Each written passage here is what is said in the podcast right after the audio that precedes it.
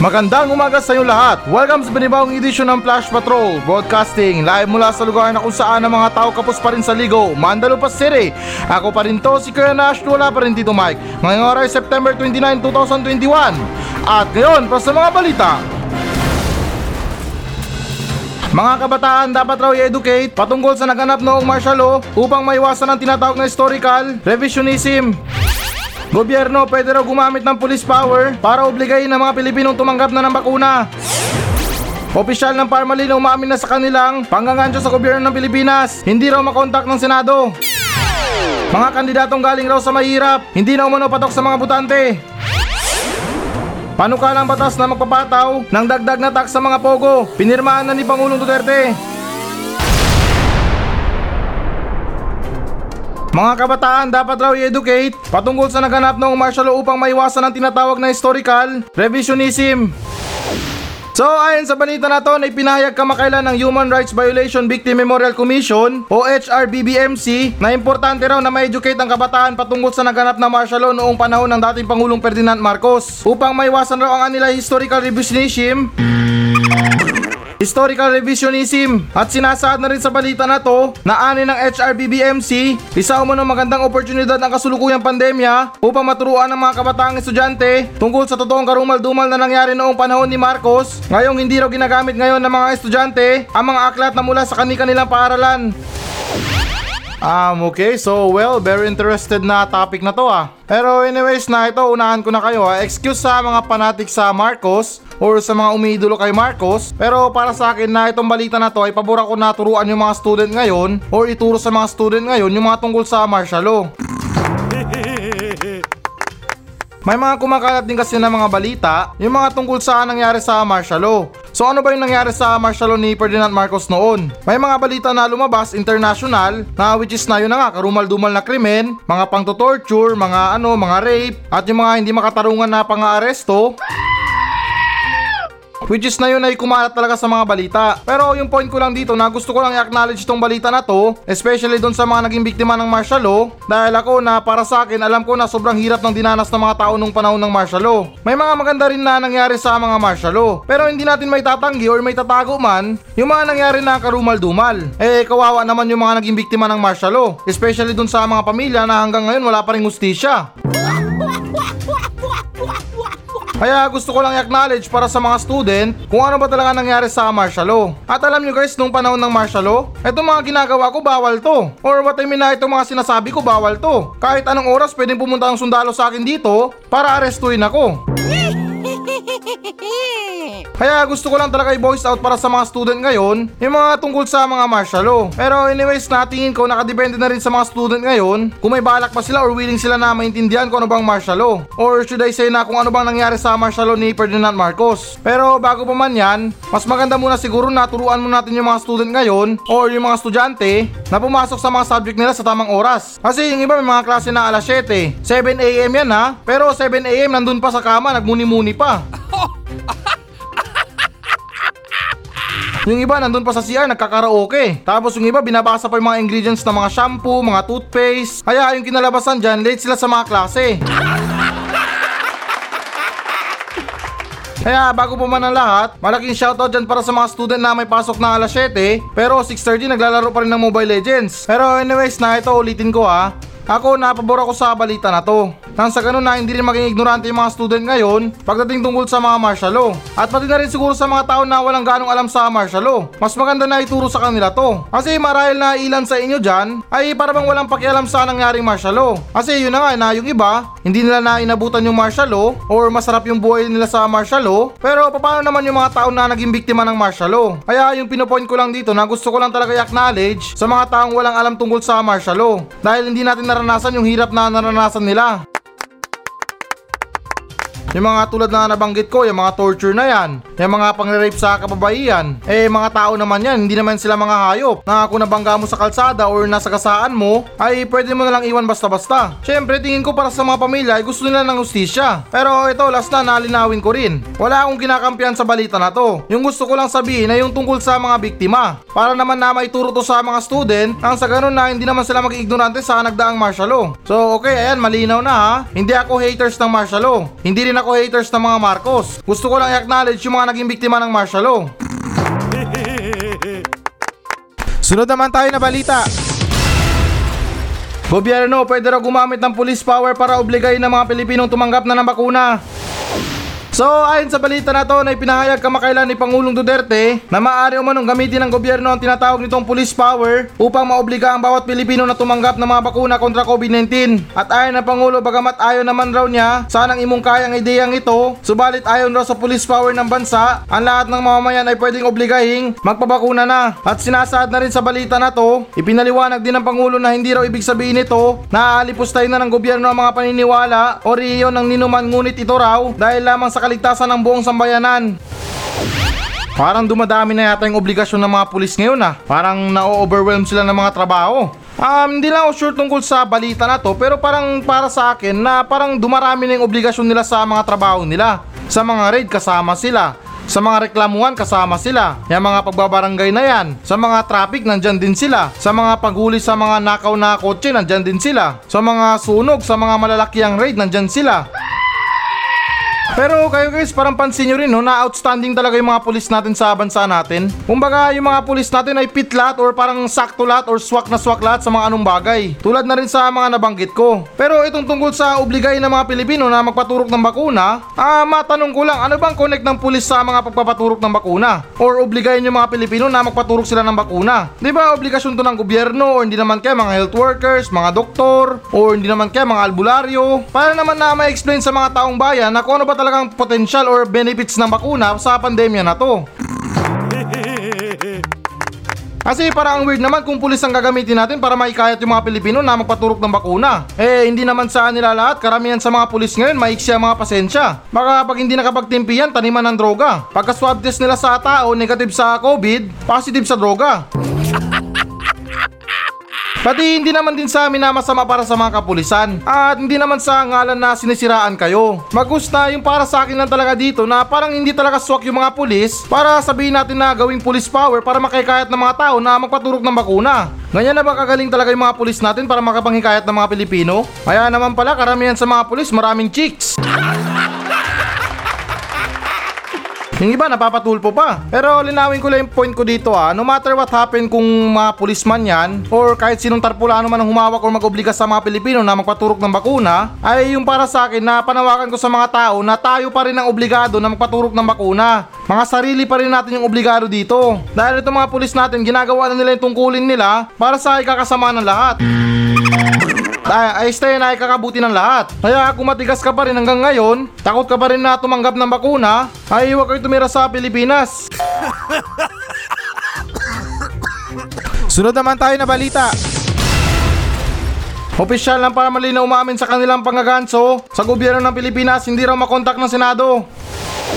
So, ayon sa balita na to na ibinunyag kamakailan ni Senator Richard Gordon sa kanyang isang Twitter post na hindi raw makontak ng Senate Blue Ribbon Committee ang isang opisyal ng Parmali na umaming ginagancho o niloloko na nasabing kumpanya ang gobyerno ng Pilipinas sa pamamagitan ng pagbebenta ng mga substandard na mga medical supply. At sinasaad na rin sa balita na to na batay sa mga kaganapan noong panahon na lumantad si Mago sa Senado ibinigay raw nito sa Senate Blue Ribbon Committee ang address na kinaroroonan nito. Ngunit matapos raw ang dalawang araw mula sa paglantad ni Mago, bigla na lang raw na hindi makontak ng Senado si Mago. At ayon sa parehong impormasyon, iginiit pa raw ni Mago sa Senado na handa siya makipagtulungan sa investigasyon ng Senado tungkol sa anomalyang kinasasagutan ng Parmali.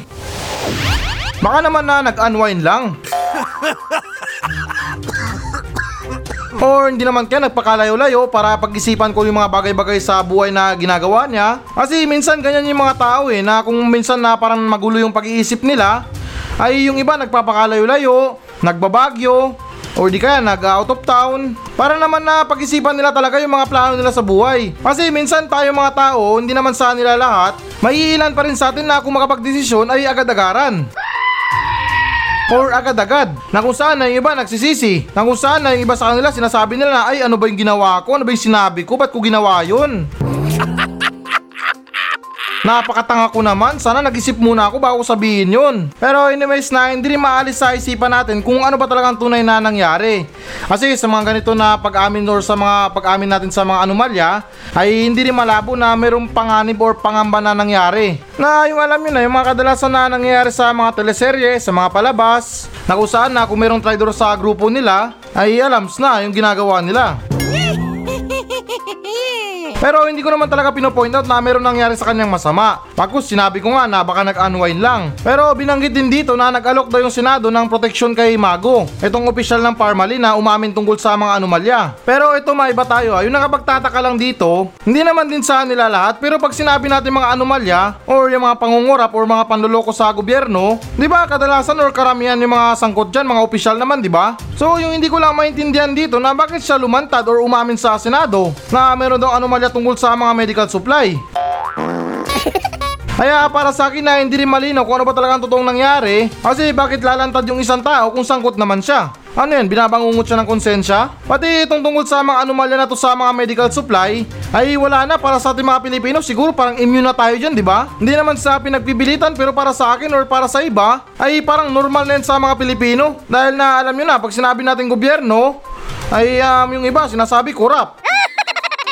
Kaya para sa akin na hindi rin ito nagkakalayo sa mga pamumulitiko. Umaga na parang siraan ba sa isa't isa dahil na alam nyo na malapit ng eleksyon. Yung mga politiko at kandidato patagisa na sa mga investigasyon. Pakitang gilas sa mga taong bayan na nagtatrabaho daw sila. Pati kung mapapansin nyo din talaga ha, na ito para sa akin lang ha, nangyayari lang itong mga ganitong senaryo na to pag malapit ng eleksyon. Pero kung pansin nyo kung tapos ng eleksyon, wala na, yung iba tahimik na. Dahil ano, wala na, takot na sila dahil yung mga kalaban nila nakaupo na sa mga pwesto. May kanya-kanyang kapangyarihan na. O anong napatunayan ni Duterte kay De Lima? Di ba dati nagbabangayan silang dalawa. O ngayon, nung naupo lang si Pangulong Duterte sa pwesto, himas rehas si Senador De Lima. Pero ganun pa man na ito tungkol kay Mago, hindi man natin talaga alam kung ano ba talaga nangyari sa kanya, kung meron ba talaga masamang nangyari or kung nag-unwind lang talaga. Pero sana man lang na sa panahon ngayon ay okay siya, kumakain siya ng tatlong beses sa isang araw, dahil alam nyo na pagdating sa mga gobyerno, kapag marami ka ng alam or kumanta ka, ay talagang ipapasyal ka. Hindi lang ako sure kung sa luneta ba yan or sa kabilang buhay. Sunod naman tayo na balita. Mga kandidatong galing raw sa hirap, hindi na umano patok sa mga botante. So ayon sa balita na to na pinayag kamakailan ni Professor Froilan Kalilong ng University of Santo Tomas na hindi na raw mabenta ngayon sa mga botante ang mga pagpresenta ng isang kandidato sa sarili nito na galing sa kahirapan. At sinasaad na rin sa balita na to na sinabi rin ni Kalilong na dati na raw itong gawain ng mga kadalasang kandidatong tumatakbo sa matataas na posisyon sa gobyerno. Hmm, mukhang interesting itong balita na to ah. Kayo guys, matanong ko kayo na interesado pa rin ba kayo sa mga buhay ng mga mahihirap na politiko? O yung mga politiko na galing daw sa mahirap? Alam ko dati na yan ang madalas na sinasabi nila or pamato nila para akawaan sila ng mga tao at butuhin sila. Pero para sa akin na dati pa yan mali na yan. Hindi yan ang dapat na sabihin natin sa mga Pilipino. Na kesyo na mahirap ka tapos gagawin mo tutulungan mo yung mga mahihirap. Or what I mean na kapag nanalo ka tutulungan mo yung mga mahihirap. Kasi alam mo yung pakiramdam or alam mo yung buhay ng mahirap. Na kesyo rin daw na pati mga magulang nila laki rin daw sa hirap. Pati sila laki rin sa hirap. Kaya pala dumarami yung mga mahirap na Pilipino dahil sa mga pinagsasabi nyo. Hindi naman sa amin na masama pero ito yung para sa akin dyan. Kung yung dahilan nyo lang naman ay laki kayo sa hirap para tumakbo sa mga pagkapangulo or sa anumang posisyon sa gobyerno, ay parang napakababaw naman yan. Bakit yung ilan sa mga nakaupo sa gobyerno ngayon na laki sa yaman? Kasalanan ba nila na naging mayaman sila? Ay, Diyos ko, welcome to the Philippines talaga. Ano bang klaseng mindset yan? Hindi lahat ng mga mayayaman ay magnanakaw. Hindi rin lahat ng mga mahihirap ay mahirap. Yung iba nagpapanggap lang para kaawaan nang sa ganun na makahakot sila ng simpatsya at mga boto ng mga tao. Kasi matanong ko lang ha, para saan pa ba yung mga palabra na yan na ako lumaki ako sa hirap, alam ko yung buhay na mahirap, talagang mahirap, anong connect nun sa pagtakbo mo? Ba't di na lang kaya na straight to the point ka sa mga pangarap mo sa mga mahirap na tao? Hindi mo na kailangan na ilantaran yung buhay mo sa maraming tao para kaawaan ka nila. Para sa akin na magmumukha lang kayong tanga sa mga pinagsasabi nyo. Ang dami yung mga pinagsasabi sa mga taong bayan na kesyo mahirap kayo, pero yung totoo wala naman kayong plano na iahon sila sa hirap. Baka sabihin nyo lang, sus mga mahihirap, kaya nila yan. Kami nga dati na bihira lang kami kumain ng tatlong beses sa isang araw. Pero ano, buhay pa rin kami. Kaya kaya ng mga mahihirap na yan. Ako muna magpayaman. Kasi itong mga ganitong klaseng balita, talagang subok na to. Hindi lang sa matataas na posisyon, pati na rin sa mga mababa. Seryoso, kahit naman siguro na barangay chairman, sinasabi rin to. Kaya para sa akin na hindi ako pabor sa mga ganitong klaseng propaganda. Natatakbo ka sa pagkapangulo dahil lang sa mahirap ka? Or what I mean na lumaki ka sa hirap? Ano ang content mo? Kahirapan din. Hindi naman sa amin na masama nang dahil lang sa lumaki ka sa hirap. Yung mga tao dapat relate na sa'yo. Tulad ng sinabi ko, dapat straight to the point tayo sa mga gusto natin. Kung may balak man tayo tumakbo, ayaw mo natin magpaligoy-ligoy pa. Magtrabaho tayo agad, gawin natin yung dapat. Hindi yung magpaawa-awa pa tayo na galing tayo sa mahirap. Diyos ko, drama naman pala yung mga gusto nyo. Hindi kayo bagay sa gobyerno, dun kayo dapat sa awawin.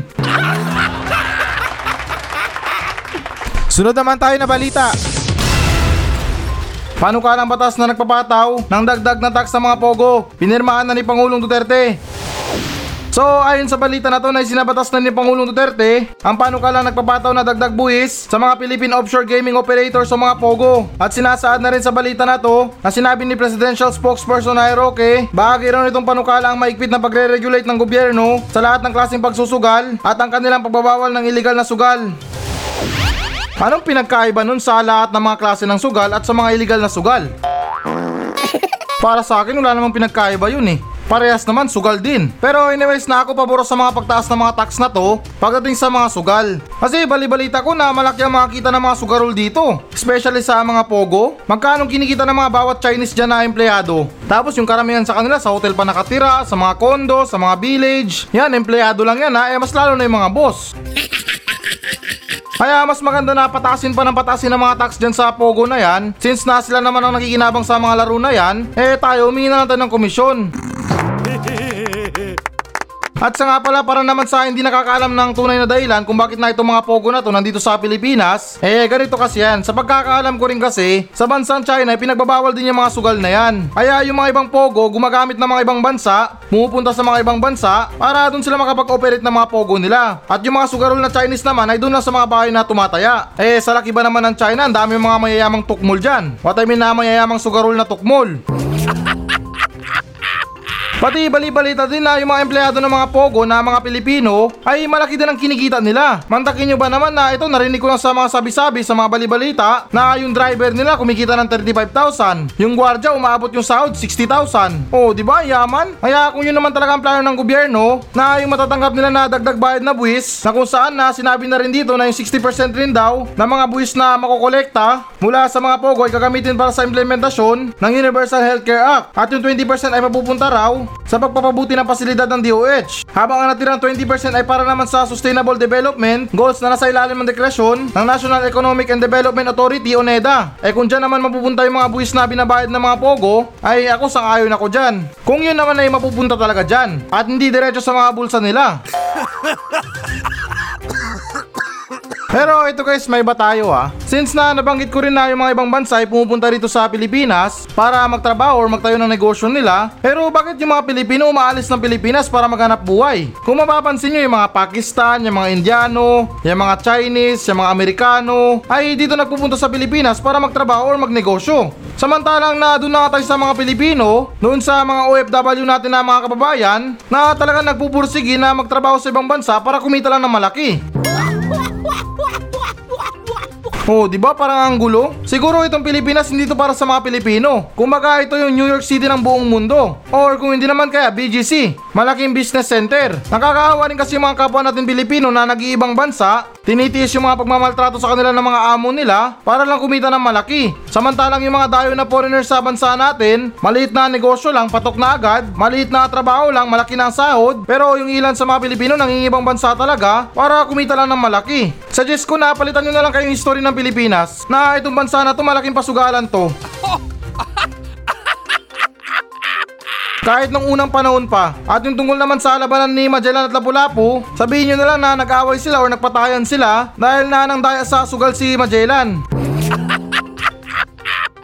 Eto, hindi naman sa amin na masama nung naupo lang sa pwesto si Pangulong Duterte. Yung mga sugal sa Pilipinas mas lalong lumakas. Mas mura yung mga imported na gulay galing sa ibang bansa kaysa naman sa mga tanim ng mga Pilipino. Kaya ano, hindi naman sa amin na masama tayo rin mga Pilipinong nahihirapan. Imbis na yung mga Pilipinong bigyan ng trabaho, bigyan ng magandang hanap buhay, eh para bang mas inuuna pa nila yung mga taga ibang bansa na bigyan ng hanap buhay.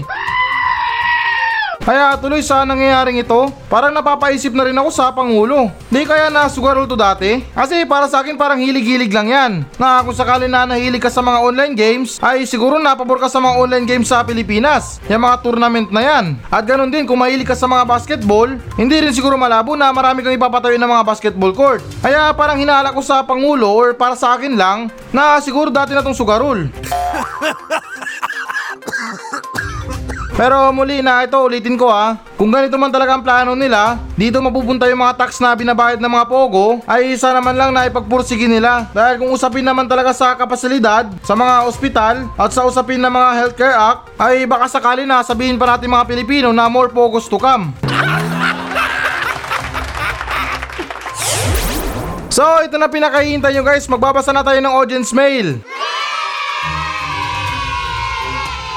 Kahit nakakasimula ko lang sa week na to pero paus na ako, ay pipilitin ko pa rin na basahin yung mga nagmensahe sa akin. Pero bago pa man ang lahat, naulitin ko gusto ko humingi ng pasensya sa inyo na itong mga nagdaang araw na absent ako kasi yun na nga hindi ko na kaya yung second dose ko. Marahil yung nangyari sa akin ay katulad din sa inyo na kung saan na pagkatapos yung matanggap yung mga second dose nyo ay medyo sumama yung pakiramdam nyo ng ilang araw. Okay lang siguro sa mga nagtatrabaho na katawan yung ginagamit sa pagtatrabaho. Yung what I mean na yung normal na ginagawa nila na paulit-ulit na lang. Ito rin kasi yung reason ko na kung bakit na hindi ko kinaya or kung bakit na umabsent ako. Kasi sa mga pang-araw-araw, iba't ibang klase mga balitang lumalabas. Although na yung iba may pagkapareho din, pero yung sa trabaho ko, sa ginagawa ko, hindi naman talaga literal na katawan ko yung gumagana. Syempre, nagbibigay ako ng mga komento, kaya kailangan ko mag-isip ng mabuti. Eh, mahirap naman kung masama yung pakiramdam mo tapos mag-iisip ka pa ng mabuti. So, yun yung reason ko kung bakit na nawala ako ng ilang araw. Pero ganun pa man na ito, okay na ako. Back to work na talaga. Back to reality. At nagpapasalamat din ako sa mga taong sumuporta pa rin. Sa mga nag-alala sa akin. Ay gusto ko lang sabihin sa inyo na maraming maraming salamat. So, ayan, basahin natin yung unang nagmensahe sa atin. Na nagmula kay Romulo Bailon Jr. Eto sa mga tao na hindi nakakilala sa kanya, etong si Ramulo Bailon Jr. isa to siyang pari na nagpa-part-time DJ sa Magic FM Kawayan at isa talaga siyang pari sa Aglipayan Church. Wow! Oh, 'di ba? Shocking din sa inyo. Isang pari tapos merong sideline na DJ. Na sana merong Magic FM din sa langit. Para naman na si Yesu Cristo at yung mga anghel niya ay hindi maboring sa langit. Sa panahon ngayon, bira na lang yung mga entry ng mga tao sa langit. Andun lahat sa impyerno. Kaya sana merong Magic FM sa langit para naman na yung mga anghel doon hindi sila maboring at meron silang antabayanan na flash patrol mula 9am hanggang 10am. Pero anyway, sa kabila ng mahaba ko na introduce kay Father Bailon, ay kasing eksi naman yung sinabi niya sa akin. Or what I mean na yung mensahe niya sa akin. Sinabi niya lang, musta po kayo idol. Um, well, na ito, Father Bailon, or should I say DJ Lucky Chan, ah, okay lang naman ako. Eto, kapit lang, iniintay yung sahod, para naman na kahit papano meron tayong panchitsa, at kahit na medyo masama yung pakiramdam, lumalaban pa rin ng patas, trabahong marangal pa rin, kasi yung totoo naman dyan, DJ Lucky Chan, ayaw ko naman na matulad sa mga ibang tao dyan na meron pambayad ng internet, pero yung pambili ng bigas, sinaasa sa gobyerno. Kaya ito kahit na medyo hirap ako magsalita, nabubulol palagi, pautal-utal, pero proud to say na ako lumalaban ako ng patas sa buhay. Kaya ito, okay lang ako. Maraming maraming salamat sa pagkamusta sa akin, DJ Lucky Chan. Mabuhay ang Magic FM sa Kawayan City. At yung sunod naman sa nagmensahe sa atin ay nagmula muli kay Michaela Cross. Sinabi niya, Hello, Seye Keyenash. Hi, Taray, Seye Keyenash. ng Mandalupa City, NB, haha. Pa-shoutout naman po. Naghahanap kasi kami ng part-time job with friend Char. Para di naman masayang yung bakasyon namin. Yung tipong kahit bakasyon mo, work-work pa rin. Hashtag serbisyong silbi ng bayan ko. Hashtag thanks, more power to your station. At pahabol niya sana all mabilis mag-send ng message. Di kagaya ng iba dyan.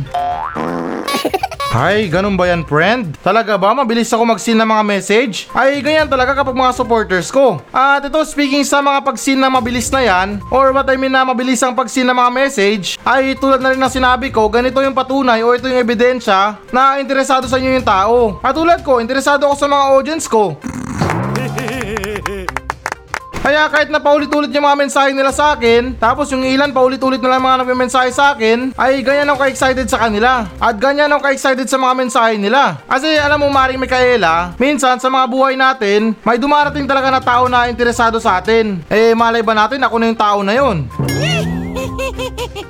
Hindi, joke lang, faithful ako kay Lenlen. Talagang sobrang loyal ko sa kanya. At sa mga hindi pala nakakilala kay Lenlen, siya yung maid dito sa radio station na to. At kami yung dalawang natasan na maiwan para magbantay. At yung tungkol naman sa sinasabi mo na naghahanap kayo ng part-time job, kasi sayang naman yung bakasyon nyo, ay wala akong masasabi yata dyan. Kasi parang baliktad eh. Yung mga ibang tao nagbabakasyon para makapagpahinga, makapagpahinga sa toxic nilang trabaho, pero kayo naman to na nakabakasyon, tapos naghahanap ng part-time job. Aba, matindi, iba rin ang trip ha. Pero kung gusto niyo naman talaga ng part-time job, ay may alam naman ako dyan. Don't worry, pagdating kay Kuya Nash, hindi kayo masisiro. Basta na pagtsagaan nyo lang tong part-time job na to. Need na sa mga pag-apply, wala kayong boss. Kayo mismo yung boss. Ang gagawin nyo lang, bumili kayo ng maraming sobre, tapos sumakay kayo ng jeep, iabot nyo sa mga pasahero yung mga sobre, ha, at yun, sabay introduce sa sarili nyo. Na ako po si ganito, lumalapit sa inyo, humihingi ng konting tulong pinansyal para sa aking pangarap na iPhone 13 na sobrang tagal ko nang inaasam-asam. At yun, hintayin nyo na lang kung mayroong magbibigay. Eh kung wala, lipat ulit sa kabilang jeep. Pero ganun pa man na maraming salamat sa pagmensahe sa akin, Micaela Cruz. Kahit na alam ko na bira ka lang magmensahe sa akin, hindi naman sa nag-assume pero alam ko na palihim ka na sumusuporta sa akin. Kaya malaking malaking shoutout para sa'yo, Micaela Cruz. At kung nasaan ka man ngayon, ay ang masasabi ko lang ay sana all nakabakasyon. At last, yung sunod naman sa nagmensahe sa atin ay nagmula kay Christina Mercado, isang Spotify listeners na Makati. Sinabi niya, good morning sa'yo Kuya Nash. Masaya ako at nakabalik ka na ngayon sa trabaho mo. At akala ko natuluyan ka na ng second dose mo. Pero okay yan Kuya Nash. Masaya ako na fully vaccinated ka na. At masaya rin ako na pinopromote mo sa programa mo yung mga pagtanggap ng mga tao ng bakuna. At yung importansya ng bakuna sa pandemya na to. Dahil katulad mo rin Kuya Nash, ako naniniwala din ako na marami pa mga Pilipino ang takot na tumanggap ng bakuna. At Kuya Nash, sobrang bilib ako sa pagkatao mo. Dahil napansin ko na napakatapat mong tao. Sinasabi mo kung ano yung problema, sinasabi mo kung bakit ka absent. Pagpatuloy mo lang yan Kuya Nash yung pagiging honest mo. Sana dumami pa yung mga tagahanga mo at yung mga bashers mo magbalik loob na sa programa mo. Pa-shoutout na rin ako Kuya Nash sa mga tagapakinig mo. Yun lang po, maraming salamat. Ay yung tungkol sa mga bakuna ay dapat lang talaga yun. Kasi ito na maraming beses ko na ito na na-explain sa kanila na walang problema kung tatanggap tayo ng bakuna. Magkakaroon man yan ng side effect pero hindi naman ganun kalala. Anong nakakatakot sa bakuna? Protection natin to sa pandemya. Wala naman ah, hindi naman masakit yung injection ah. Maliit lang yung karayong parang kinagat ka lang ng aso. Ayos na na kinagat ng langgam. Kaya ako dito sa programa ko, kahit na alam ko na walang ekstrang bayad sa pag-promote sa mga bakuna, ay kahit libre pa yan, gagawin, gagawin ko yan para sa kapakanan ng sambayanan. Always pa rin ako magpaparemind sa kanila, hihikayatin sila na tumanggap ng bakuna. At yung tungkol naman sa pagiging honest ko, ay salamat pero para sa akin malit na bagay naman yun. Pati para sa akin dapat naman siguro yun. Alaan naman na magsinungaling ako dito. Kalukuhan na nga yung mga pinagsasabi ko sa mga komento, tapos dadagdagan ko pa ng kasinungalingan. Para sa akin kasi na magkaiba yung words na kalokohan at yung words na kasinungalingan. Sa words na kalokohan ay alam naman natin na nagbibiro lang, nanggo-good time lang ng mga tao. Pero kung sasabihin natin na nagsisinungaling na ako, ay parang iba na yata yun. May pinapoint out na ako doon. Pati wala akong kinakampiyan sa mga pinagsasabi ko. Kesyo na Dilawan man yan or DDS, kampo ni Pacquiao, kampo ni Isko, ay wala akong pinapanigan sa kanila. Pati wala akong pakialam, period. Tapos ang usapan, nagbibigay lang ako ng mga komento tungkol sa mga pinaggagawa nila, sa mga sinasabi nila, dahil yung iba na hindi naman akma para sa mga ibang Pilipino. Kaya yun lang yung point ko doon na dapat lang ako maging honest sa mga sinasabi ko. Pero anyways na maraming salamat pa rin sa pagmensahe sa akin, um, Christine Mercado. At sana makapangikahit ka pa ng marami na makinig sa akin sa Spotify, especially dyan sa lugar mo sa Makati. At maraming maraming salamat talaga sa pagmensahe sa akin. Magandang araw to para sa akin sa mga nagmensahe sa akin dahil napaka bravo ng mga mensahe.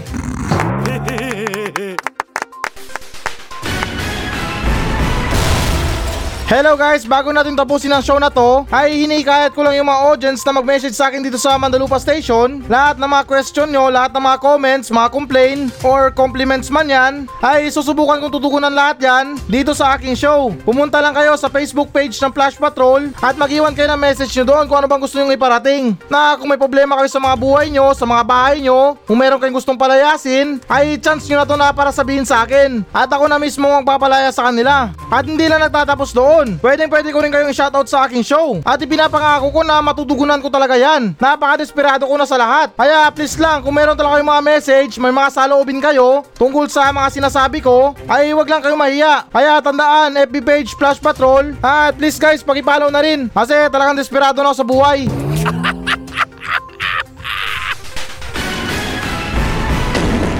So yan muna mga balita ng Flash Patrol sa araw na to. Maraming salamat sa pakikinig. Ako pa rin to, si Kuya Nash. At maraming salamat ulit. Wala pa rin si Tito Mike. Masayang masaya ako. At goodbye!